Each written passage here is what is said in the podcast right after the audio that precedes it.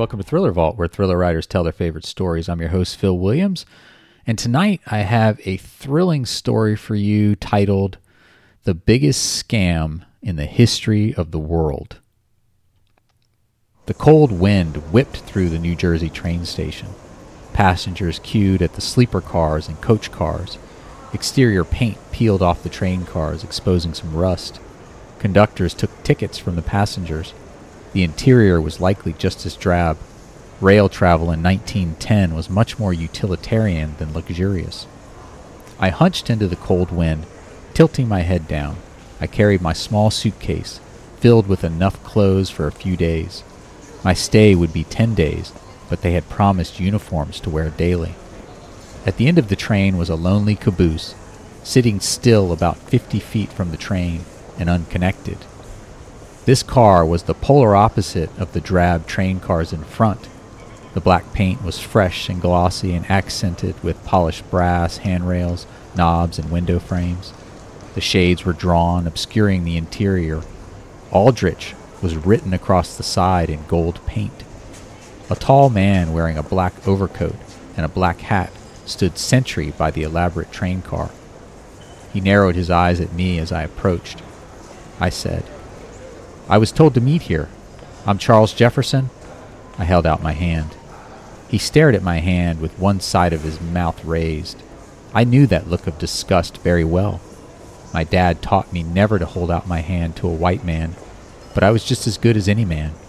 I was educated in one of the grandest houses in New York City.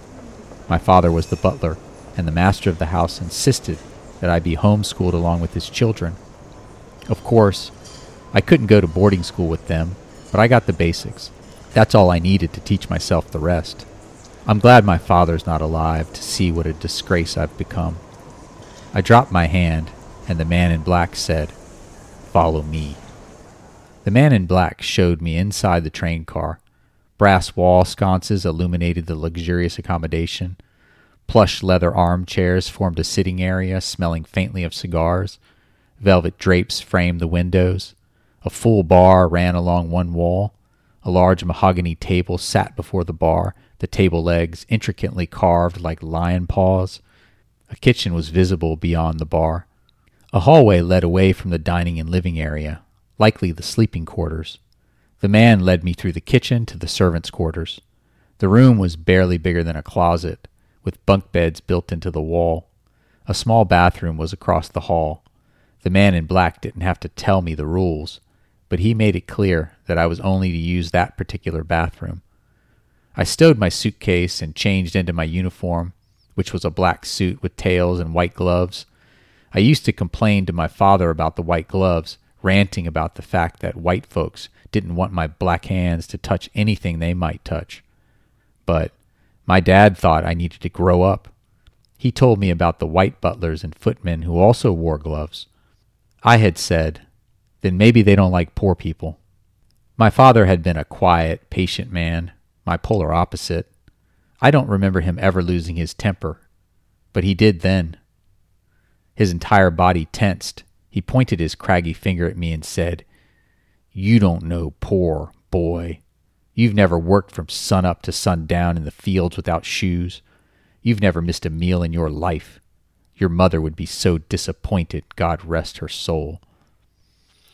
My mother. She never meant anything to me. According to my father, she was an angel. They had been trying to have children for a decade before I finally came along. I was their miracle baby. But I wasn't a miracle. I was a curse. My first act on this earth was to kill my mother. After changing into my uniform, I met the other servant, George Young. Like his name, he was young. I guessed he was about my age, in his mid twenties. He had a long scar on his left cheek that I tried not to stare at, but not trying only made me stare more. George didn't seem to mind. He was a cook, which was good because that's where I was lacking. I had been a gardener, a footman, and a chauffeur, but never a cook. I can't believe I got this job, George said as he dressed into his uniform. I figured they'd want someone older. Me too, I replied not thinking about my age, but what I had done to lose my previous job as a footman. A friend of a friend helped me out, I continued. Good thing, too. I need the money. When I first told my wife that I'd be missing Thanksgiving, she was madder than a wet hen, George replied. Then I told her what they were paying, and she smiled and said we'd have the best December Thanksgiving ever. After we were presentable, George readied the kitchen and bar for drinks and snacks once the VIPs were aboard. I waited outside, ready to play the role of porter. The first VIP marched to the train car wearing a long fur collared coat and a top hat. He used a silver tipped walking cane that didn't appear necessary. A collection of porters carried his luggage, while a small, bespectacled man walked beside him, taking notes. The VIP looked familiar to me, but I couldn't place him. The porters left the luggage at my feet and retreated. The man in black told me to take the man's luggage to room one. I was not introduced to the man, but the man's secretary addressed him as Mr. Aldrich, to which Mr. Aldrich looked at his secretary with a look that could kill. The bespectacled secretary said, I'm sorry, sir, I forgot. I'm not used to using first names. As I made several trips with Mr. Aldrich's luggage, I snuck glances at the man. His face looked so familiar the beady, deep set eyes, the bushy white mustache. It wasn't until the next VIP arrived and called him Nelson that I put two and two together. Mr. Aldrich was Nelson Aldrich, the Republican whip in the Senate and the father in law to John D. Rockefeller Jr. Four more VIPs arrived shortly thereafter, all with extensive luggage. The men ignored me entirely. They addressed each other by their first names Nelson, Abe, Ben, Frank, and Henry. They were all middle aged to older white men. They all carried themselves like important men, confident and self assured. Frank said, I am to be addressed as Orville. Henry smirked and replied, And I am Wilbur. This was an obvious homage to the famous Wright brothers and the inventors of their flying machine. The conductor from the train called out, All aboard! Nelson scowled and said, We are still waiting on Paul. As if on cue, a bald man with a bushy handlebar mustache marched toward the train car, carrying a shotgun case. The men greeted the final VIP, all using their first names only. Frank and Henry reiterated their Orville and Wilbur ruse. I worked quickly to carry Paul's luggage to his luxury room. The men entered the rail car and lounged on the leather armchairs. George took their drink orders. A double blast came from the train engine whistle. I looked through the front window by the kitchen, watching the train chug away from the station. I thought for sure the train would connect us before leaving. But then the train stopped and reversed, coming back to the station and connecting our luxury caboose with a slam of the couplers before pulling out of the station again. I doubted any of those passengers knew that they had VIPs in their caboose. The rest of the day and night had been busy, catering to the every whim of the six VIPs. It was just George and me with them. The man in black and even the various personal assistants and secretaries had been left behind. I tried to glean information about these men from their conversations. They talked about hunting, making fun of Paul, the man who had brought the shotgun case. Paul had laughed along with the good natured ribbing and said, I have never even fired a shotgun. They talked about Wall Street and banking. They talked a lot about banking procedures and policies, enough to make most men's eyes glaze over. But these six men were animated and excited about finance. It didn't take a detective to figure these VIPs were likely wealthy bankers and financiers.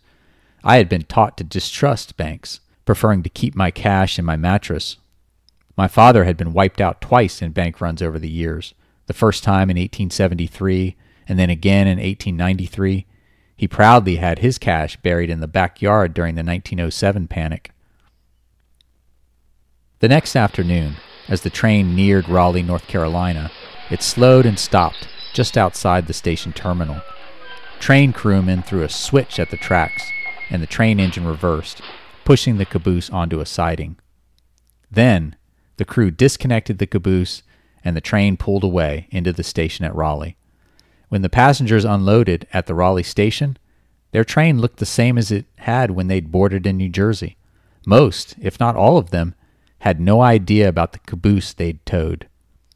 They were picked up by another train and pulled to Atlanta, then to Savannah, and finally Brunswick, Georgia, which was a small fishing village on the Atlantic coast with a port that traded in cotton and lumber.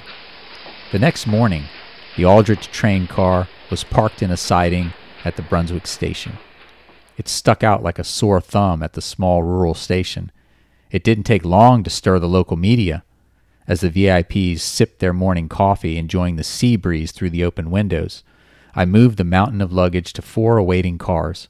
The VIPs exited the train car, and I grabbed my own suitcase. I glanced out the window of my tiny bedroom, and I saw a man jogging toward the VIPs. He held a notepad and pen in hand. I figured he was a reporter. The reporter spoke to Henry, aka Wilbur, just outside my window. Mr. Davison, Jake Cross with the New Brunswick Herald. Why are you here with Senator Aldrich? The other VIPs hurried to the cars, their heads bowed and shielded with their hats.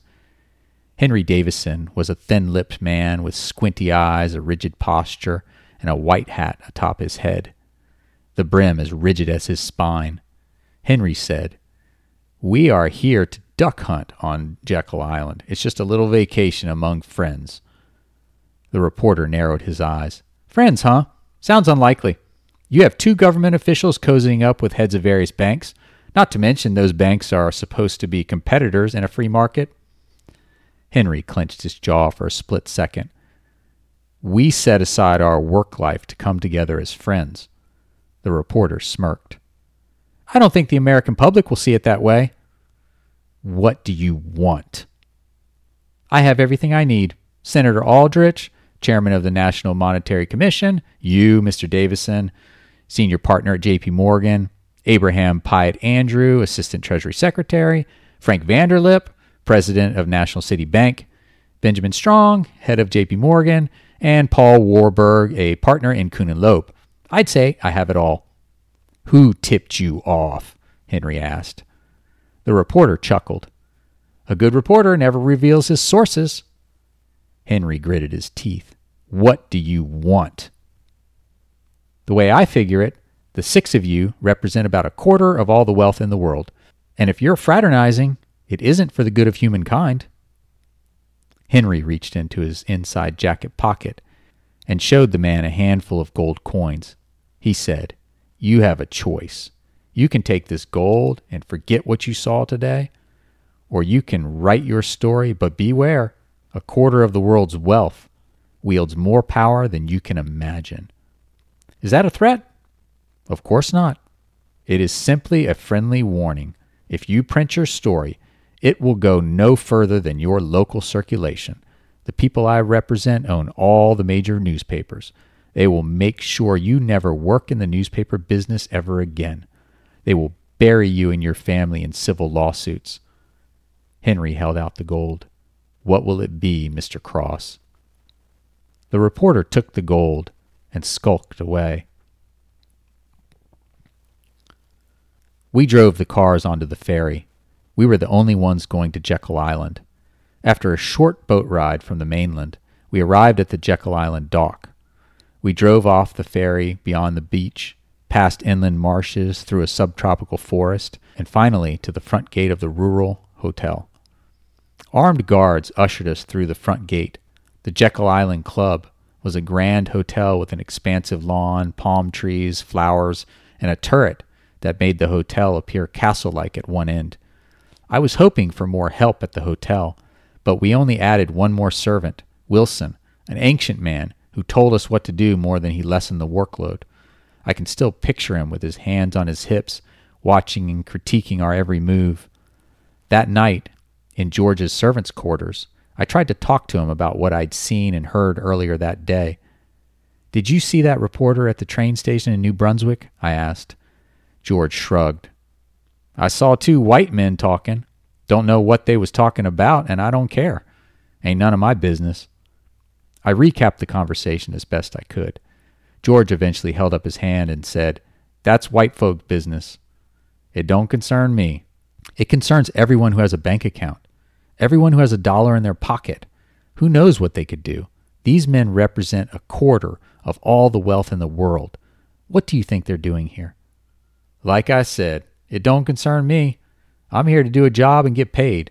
Then I'm going to go home to my wife and my baby, and we're going to have the best December Thanksgiving. Turkey and stuffing with all the fixins. Pumpkin pie, cherry pie, apple too. Hell, I'm going to buy every type of pie they got. I went back to my room.